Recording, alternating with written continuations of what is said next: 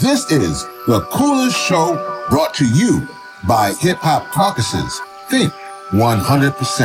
It's the coolest show, you know, keep the culture connected. It's the coolest show, you know, in your ear, yeah, respected. Expert level information, entertainment, education. Rev here, we got you covered as you hit your destination. Climate rules everything around me. Cream. For those who love smokers, close your eyes and just dream. Open your third eye, now the world is your off. Coolest show, you know, it's the Hip Hop Caucus. Hey everyone, welcome to The Coolest Show. Today I have with me Tori Choi. And she is just a phenomenal activist doing some amazing work. She's overseas. She's from Hong Kong, and she is the founder of the space Bad Activist Collective. So, hi, Tori. How are you? I'm very well, thank you. Thank you so much for having me. I'm really excited to get stuck in. Yeah, I'm excited for this conversation as well. So, off the bat, who is Tori Choi? I am a climate justice activist and organizer. As you mentioned, I'm from Hong Kong, and I found myself in rainy England. And it's kind of my place now, you know? And I would say that at the moment, I kind of identify as a rider, because that's kind of where most of this action is going at the moment. But, you know, besides writing, I'm very much entrenched in a lot of organizing here in the UK against specific fossil fuel companies trying to put some new oil fields where they shouldn't be. And I'm also the founder of Bad Activist Collective, as you mentioned, which is a space that tries to dismantle the guise of perfectionism in activism whilst making sure that we are radical, intersectional, and, you know, really fighting with climate justice in mind. You know, Tori, when I was over there in the UK, I really, you know, as you probably know, I'm a fossil fuel abolitionist, and I am, and I'm an activist. So I find myself in good trouble occasionally. We love to see it. But I loved when I came over there to the UK. It felt just like they were really passionate, and no slight to my friends and colleagues who are over here in America, because I know y'all are throwing down, and definitely there's a need for us to throw down everywhere on this on this planet we have. But I just felt an energy. So with that, like, who is your community? You know, I mean, I think you hit the nail on the head with the energy there. And I do feel like the people that I'm working with in community, especially an initiative that we work on called Stop Cambo, they are a huge part of some of the activism that I've done in the past and continue to do.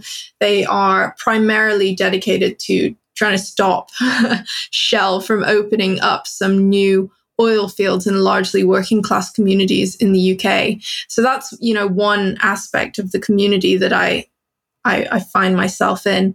But also, you know, coming from Hong Kong, I can't deny that that is home, and it will always be home. But as I'll get to later, the political and social landscape of it is so warped and messy these days that I actually find myself in community with people from the Hong Kong diaspora, shall we say, in the UK, because I haven't been home in 3.5 years, and that's still counting. I'm, you know, there are some civil liberties that are at stake for some of the work that I do. So a lot of the folks that I'm in community with are proximal to me. But also, you know, we can't deny the power of community online. I do have a lot of folks that I've connected with from all over the world who are part of the climate justice community, folks who, a lot of them have been campaigning from the get-go from a very young age. And it's really nice to be able to share that space with them and to realize that our struggles are united under this common goal of dismantling and abolishing the capitalistic white supremacist system that's given rise to the climate crisis. So I feel, really blessed to be in tandem with these people.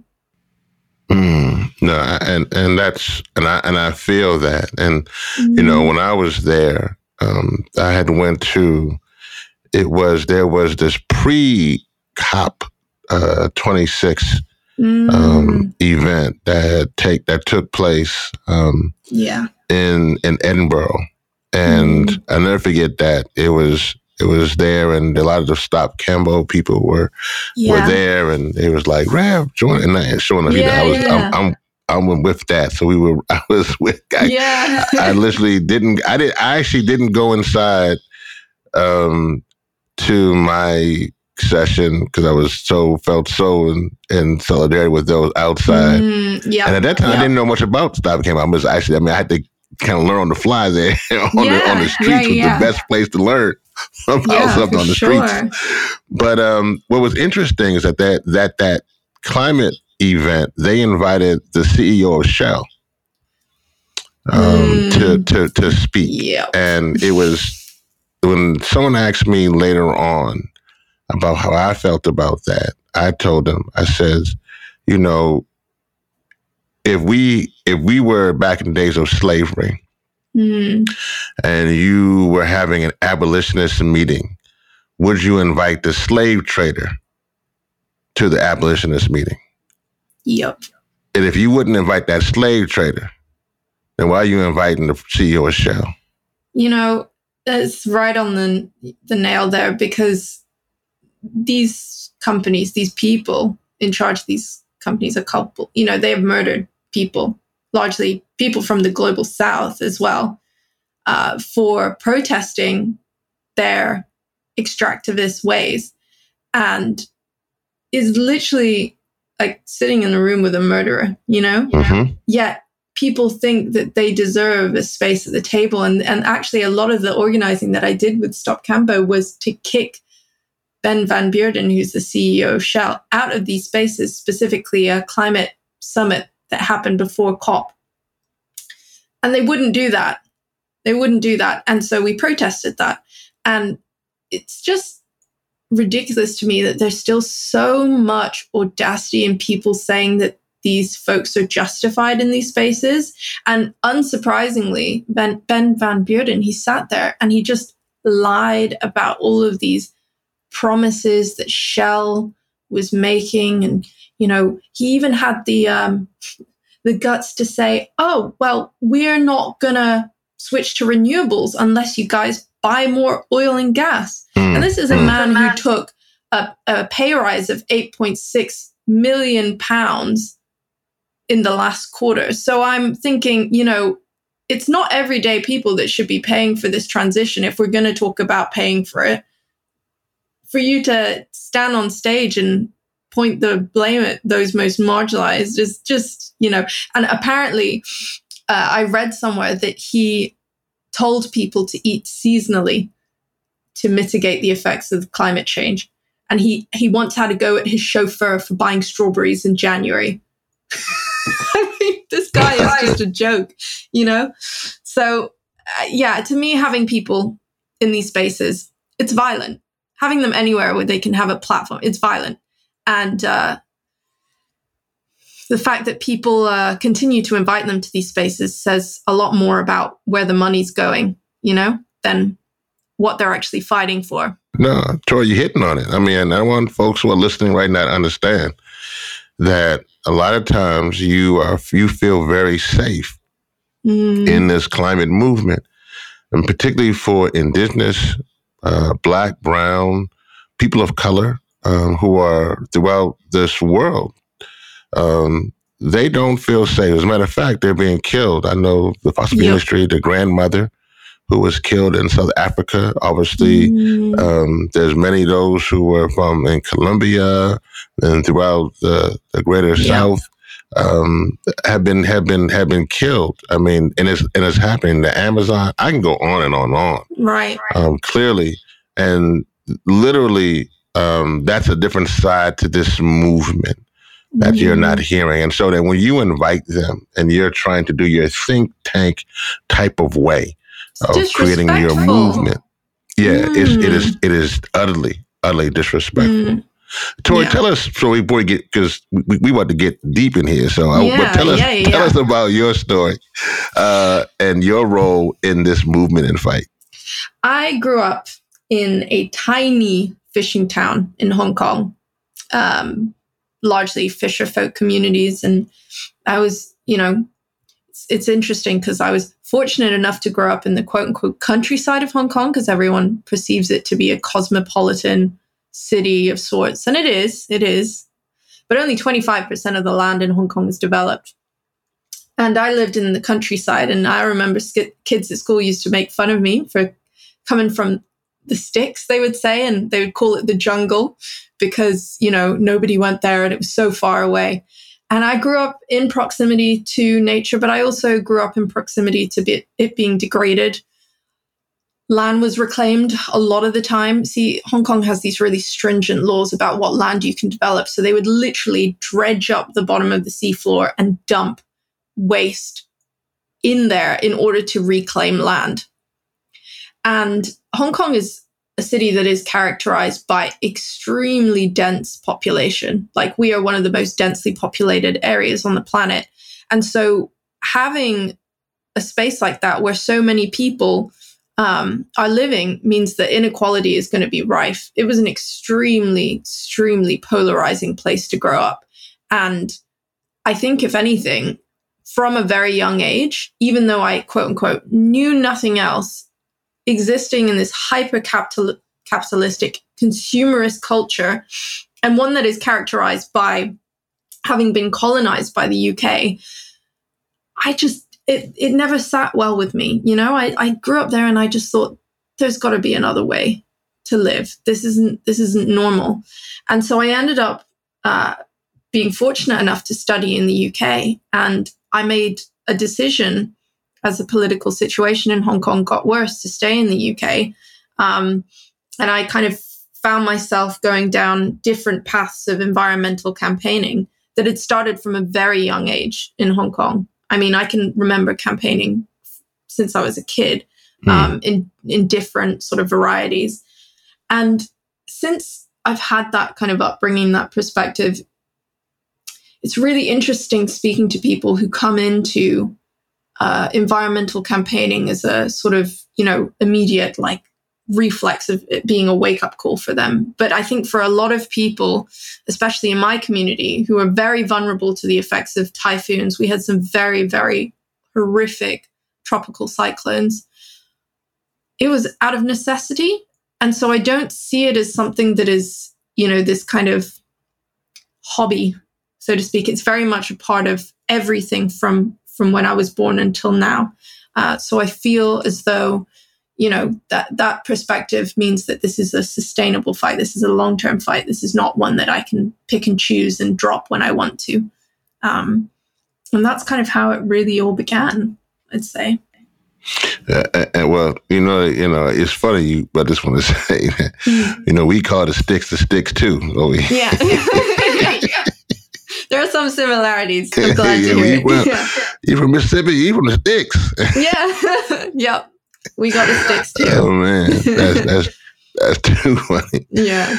You kind of mentioned a little bit, but tell us a little bit more about the colonial history for those who don't know of Hong Kong. So it's so funny we're doing this today, because today is actually the 25th anniversary of when Britain handed Hong Kong back to mainland China. So it's a very, you know, it's very on topic. Hong Kong is what we call a special administrative region. So in many ways, it's not its own country. It's considered a city. It's considered part of China, but not quite part of China. It's in this really weird in-between. And Hong Kong was actually colonized by the British as a result of what were called the Opium Wars.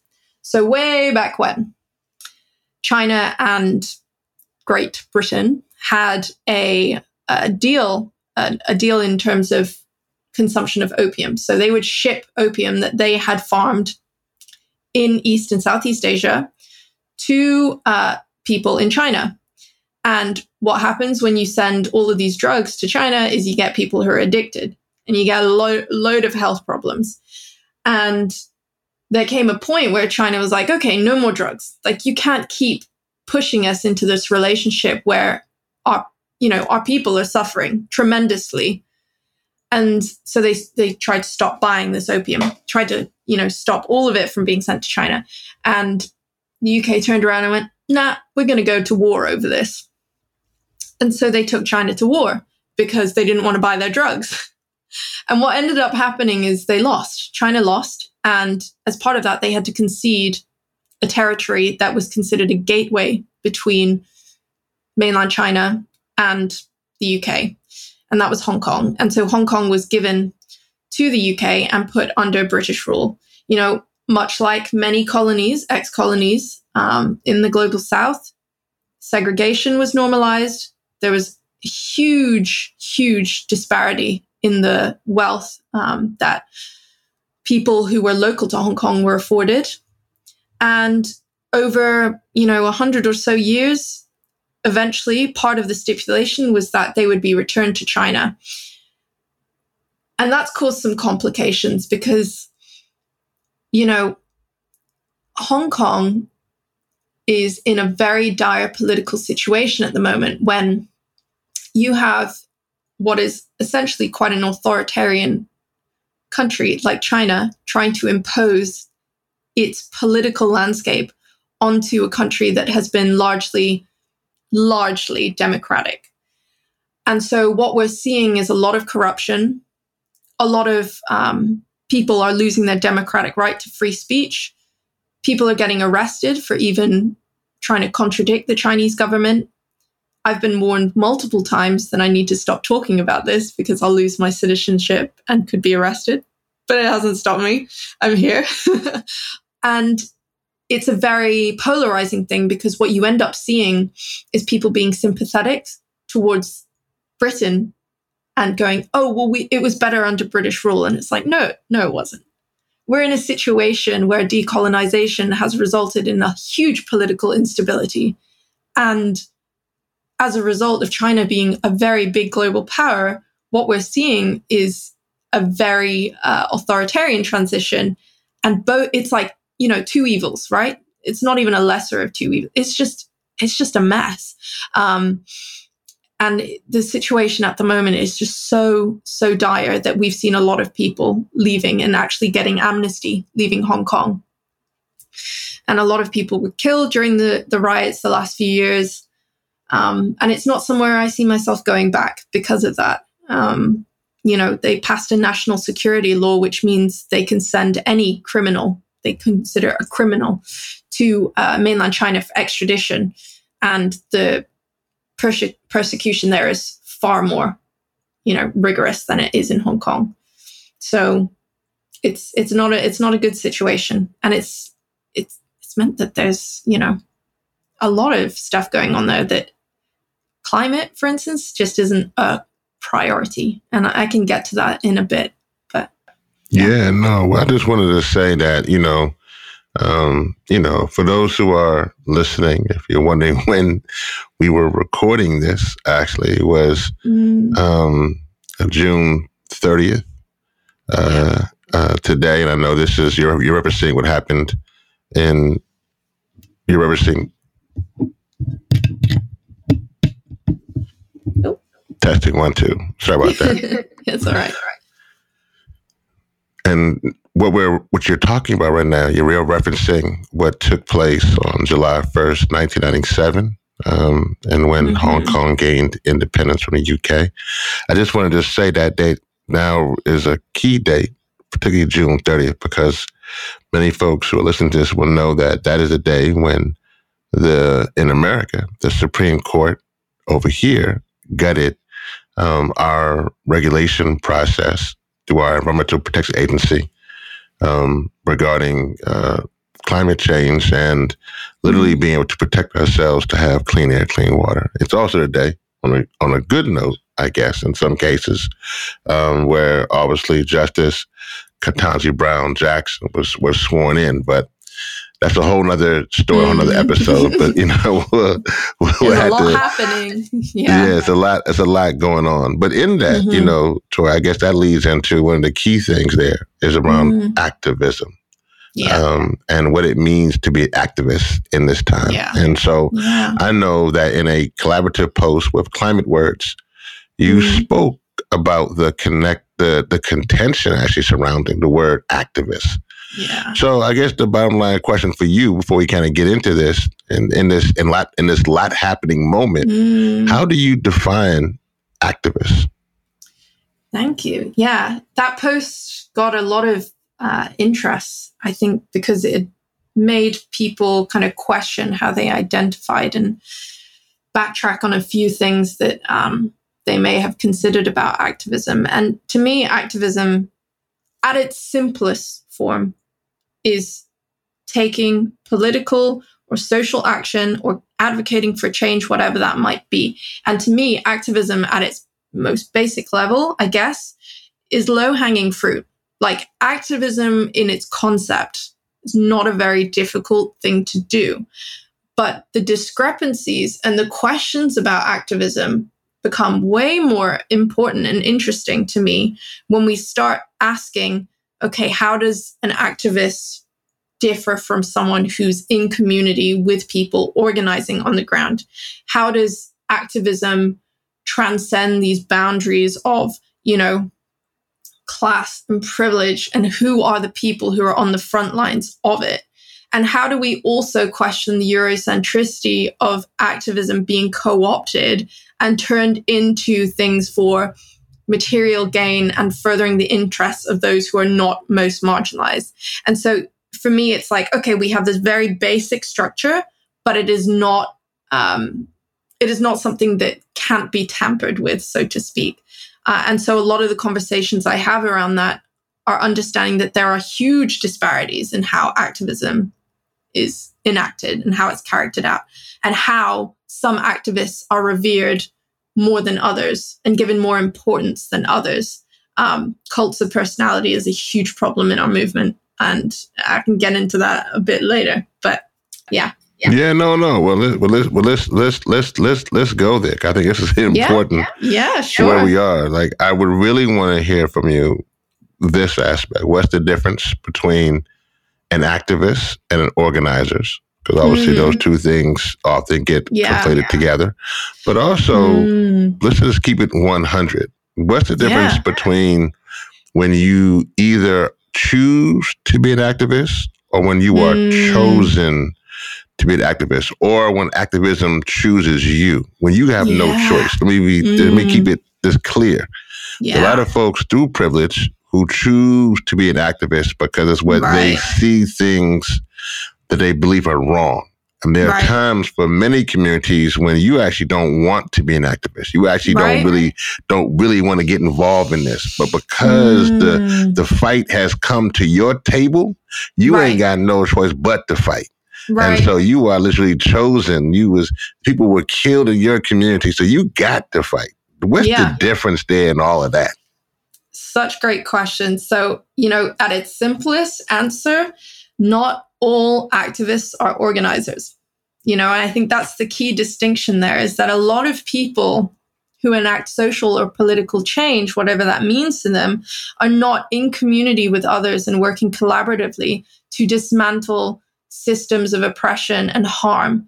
And I think that when you look at the work that long-term organizers have done, they do this with people. They do this for the good of the cause. You know, there is no doubt at all that whatever it is with activism, a lot of it can be really performative, and a lot of it can be really undermining to movements and to organizers as a whole.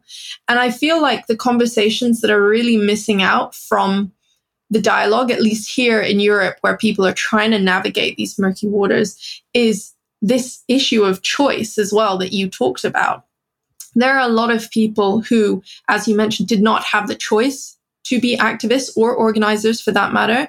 And also a lot of people who don't even see survival as something that they want to identify with activism, because they don't want to attribute this sort of label to it, because this is just what survival is. It's not me trying to take some form of political or social action or change. Like, this is what survival means for my community. And those kind of language barriers, or rather discrepancies, are things that we have to consider as well.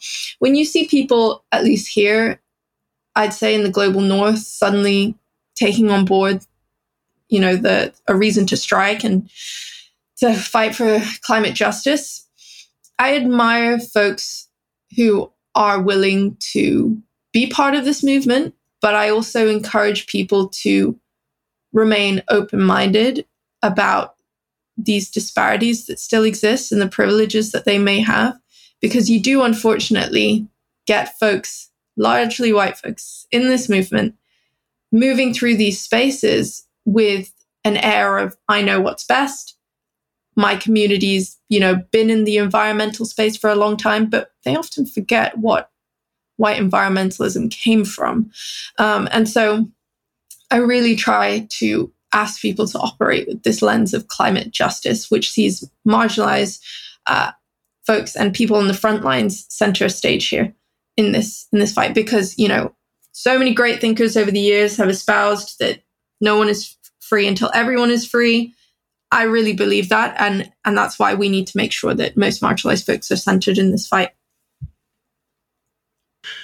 Tori, I'm with you. I'm with you. Yeah. We had a former guest, Aisha Siddiqa, and spoke to about two episodes ago regarding the youth climate movement and the global north being made of people who have never experienced either the climate crisis or literally just the injustice of the oppression that goes along with that. And so, and I want to be very clear, because I don't want folks to, we want folk to be engaging. Sure. And we want everyone to fight. This is the thing that I think people forget. There are many of us who are in this fight who won on one side, and this is particularly for those of us who are fighting for liberation, and those who are people who are black people, or brown people of color. I can't take off my blackness. I don't want to be clear. Let me be very clear on that. There's no want in that process. I love my blackness. But in that process, I can't take it off. Yeah. And so there is no rest sometimes in that aspect. And so when some of my friends who are in the movement, they tell me, they said, man, hey, Rev, I'm going backpacking. It's too much for me. I'm not, Tapping I ain't out. Going backpacking yet, Tori. I haven't had time to go backpacking like that. What a luxury. It's a luxury. And I think that's the thing here. And so for your perspective is that you just kind of said it. There's a danger when folks who have the luxury of going backpacking at any point in time to take off, to look like everybody else. There's a problem when they're leading and this, let me ask you a question. Do you think there's a problem with that? Okay. Yeah, I think there is, because, you said it, like, these people have the luxury of tapping out. And this work is never easy. It's never something that you can just tap in and out of. It is long-term. It can be grueling. There can be a lot of joy as well and community in it. But when you have folks who have the liberties of switching off from, for example, the climate crisis or racial injustice, you are normalizing that behavior for everyone else as well, for those who also have the luxury of doing so. And we don't want to portray people as disposable martyrs, so to speak. We don't want, our own communities to be propped up in a way where they're treated as expendable and they can just burn out until the very end. We don't want that. But what we do want is these movements to center communities that don't have the liberties of tapping out, because it therefore shows other folks that they have to also do the work. Because unfortunately, and I'm sure you know this, it's not surprising that most marginalized communities are often the ones pioneering the most change and doing the most organizing and really advocating for change.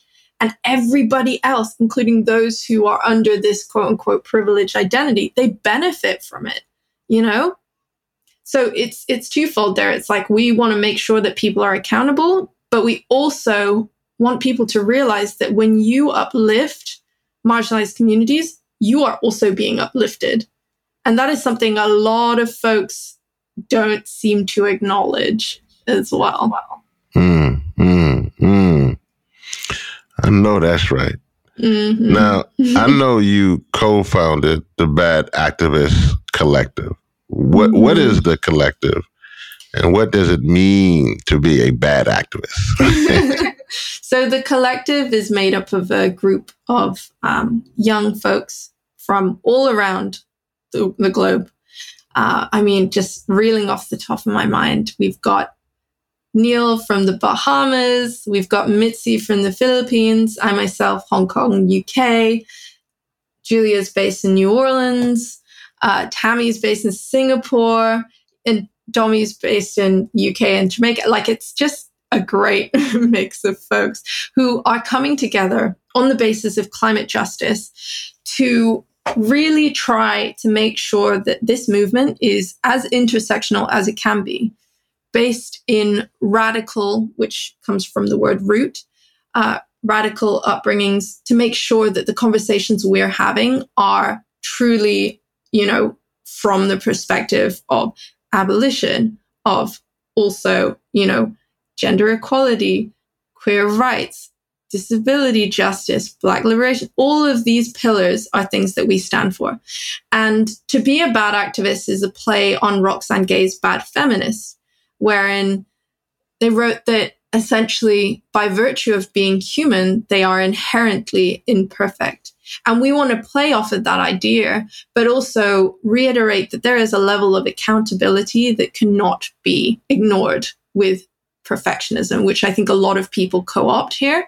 And we really want to create this, you know, message of being a bad activist means being in community with those who you choose to advocate for, but also knowing that we're not expecting perfectionism, but we are expecting accountability. And we are expecting this to be a long-term fight. And so, you know, our platform started largely online, but a lot of the stuff that we're doing these days are going to be in real life. I mean, we're looking towards Egypt at the moment and working with local Egyptian activists on sort of regenerative wellness spaces for these communities.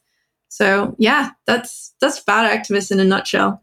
No, I love it. I love it. Yeah. So, I mean, I got so much here to cover. I just want to make sure. I actually want to take a stop here. I want to get to the book that you're writing right now, and I want to get to some other stuff. But I just want to get to this you, because we're talking about how this, and you talk about everything from your experience, which you've been working in, from activism and climate, activism from Hong Kong, activism in general. Just, I guess, is how are you feeling and how are you doing right now? I mean, I think, you know, I'm doing pretty well, which is a blessing, actually, because I've had a few health problems this year, but I'm making it out to the other side. I feel very secure, actually, in my community, which I think is a very grounding thing. And, you know, I'm writing a lot at the moment about mental health, specifically like Marxist perspectives of mental health, and also kind of talking about eco-anxiety. And in doing so, I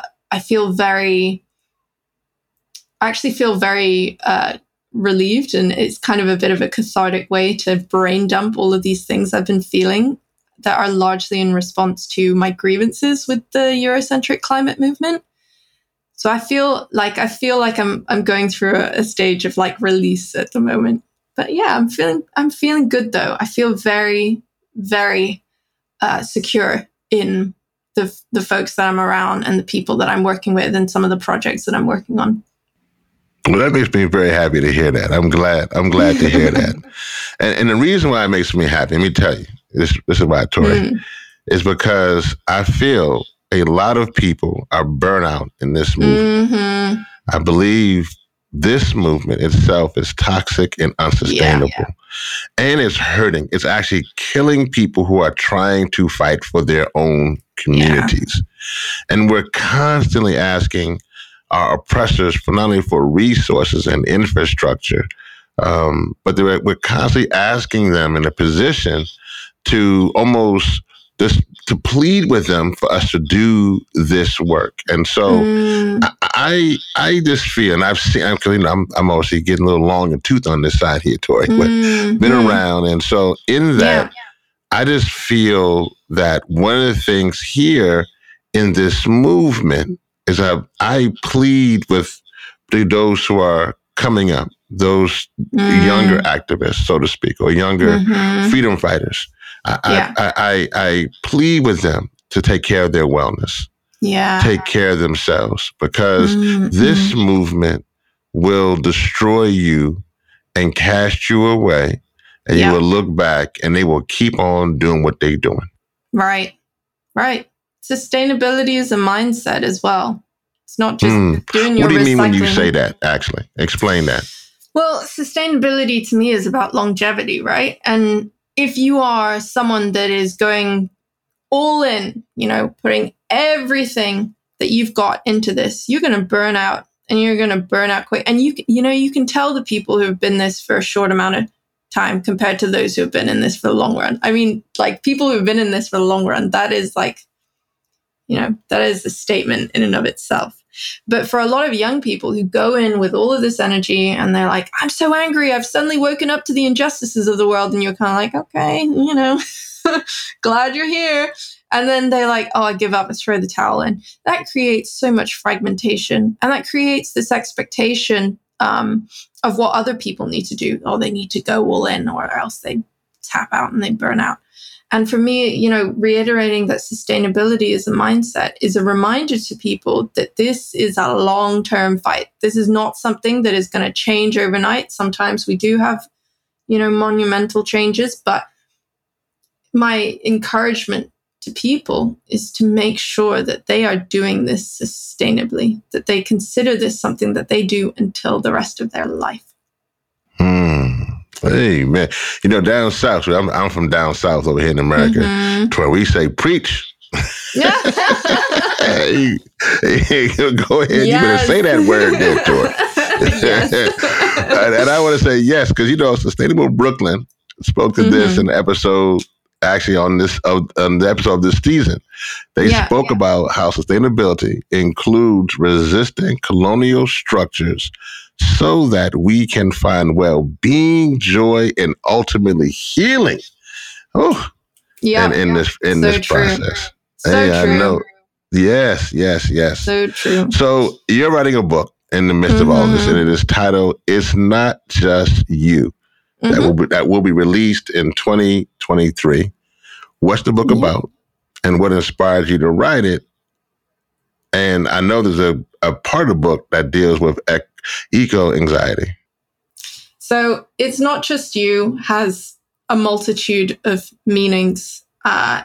And it's framed as a book that is about navigating eco-anxiety. And the reason why I say navigate is because that allows you to pull it apart, to understand where it applies and who it doesn't apply to understand where it came from. Navigating is about asking questions. And that's what I want to do because, you know, this eco-anxious experience has suddenly erupted in the mainstream. And I'm going, oh, okay, who's it for? Where did it come from? What does it actually mean? And so for me, it's an element of interrogating that. But It's Not Just You as a reminder that you're not alone in your struggles. It is, you know, a reminder of solidarity and commonality. It is a call as well for more intersectional perspectives in the climate movement, because it's not just you. There are loads of other people who see the world and experience the world through different lenses. It's Not Just You is a reminder that there are systems that are making people very unwell. And so, you know, we need to deflect from this idea that it's all about the individual. We are the reason for us being sick. No. It's a farce. Like, that's not true. And so it tries to interrogate the systems that are making people unwell and dismantle this archetype neoliberal construct of the self who is autonomous, who is independent, who is hardworking, you know, all of these things that have been made by capitalism. And it tries to question the commodification of care as well in our societies. And It's Not Just You is a reminder that we need to strive for community care as the antidote to this epidemic of mental illness that is in the forefront of society. And so, you know, I wrote this book because it's something that's very near and dear to me as someone who has had mental health illness my whole life. I have started using this book as a way to interrogate how much of this mental health illness was ascribed to me by systems that did not understand or did understand how it was making me unwell. And so I really wanted to create a space to question this idea as well of eco-anxiety that has become understood to a lot of white folks in the movement. It's not to say it's invalid entirely. It's just it needs deeper exploration. But can you go into that a little bit? Because I think that people are having and they're seeing that kind of eco-anxiety or that climate anxiety. And it has, to be honest, it's kind of overwhelmingly been kind of this thing that it really is based in white fragility in some aspects. So let's go into that a little bit, because one thing I just want to tell you, thank you so much for being just transparent. I think that's why these conversations are so important. Thank you for because what we find out here is that there are so many of us who need to hear from us, and they think that they're going about it by themselves. I just want to say thank you for that. Yeah, thank you. I mean, you know, the reason why I am interrogating eco-anxiety is because when I saw these perspectives of who was eco-anxious in the mainstream, they're largely the same people who looked the same, who said the same stuff. And they would often talk about, the way to cure your eco-anxiety is to do some yoga, do some meditation, buy a candle, go to a protest. You know, very individualistic solutions for ultimately things that are very systemic problems. And it prompted me to really think about eco-anxiety. And I was like, okay, well, I guess I'm worried about the future, but it's not as simple as worrying about the future, which is what eco-anxiety suggests. Because you hear a lot of people who talk about eco-anxiety being like, oh my God, I'm so afraid of the future, like, doomsday, blah, blah, blah. And I was like, well, I'm not just afraid of the future. I'm kind of mourning the past as well. And I'm also experiencing some difficulties right now in the present. But why do those discussions never get shared? And why are people not talking about it that way? And it's then that I realized that eco-anxiety, much like white fragility, is the centering of white feelings, when in actuality, there are people who have been struggling for a lot longer and who have been on the front lines and who haven't had the liberties of, you know, switching off from the climate crisis. Eco-anxiety for me is also akin to when there are people saying the climate crisis is finally here. It's like, for you maybe, but for frontline communities, it's been here for a long time. And my gripes with eco-anxiety as well are also kind of, you know, this reality that it can transcend into what people call climate doomism, which is this idea that we're destined to fail, that humanity is, you know, not going to exist. And this climate doomism is something that we see a lot operated by authoritarian forces as a way to hoard resources, to create green initiatives that are actually oppressing marginalized communities further. And what you have is you have eco-anxious people who can easily become climate doomers.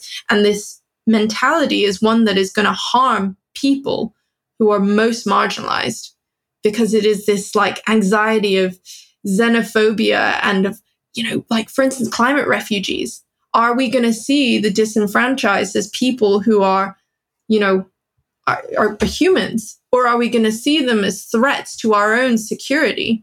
And I worry that this eco-anxious discourse is along that line, you know, going towards that way. Of course, there are people who do care and who are experiencing fear of the future, but this book really tries to interrogate the temporal scale of emotions and also question, you know, what we can learn from largely communities of color in their long-term campaigning and how that has built resilience. And as the climate justice writer Mary Hegler wrote, climate change isn't the first existential threat as a Black woman in America. Yes, I do worry about the climate crisis, but my community has stood the test of time in the way that it is campaigned because it didn't have a choice. Now, to the white folks who are experiencing eco-anxiety, you have to find ways to build resilience because you're taking up the air in the room that we breathe. And I think that that is something that, you know, I really want to encourage to those listening to think about if they are white listeners who have eco-anxiety, like really sit with that and think, are you taking up energy and space when other folks may be trying to express some of the discontent from long-term systemic oppression? My. I tell you, that's a word. I tell you.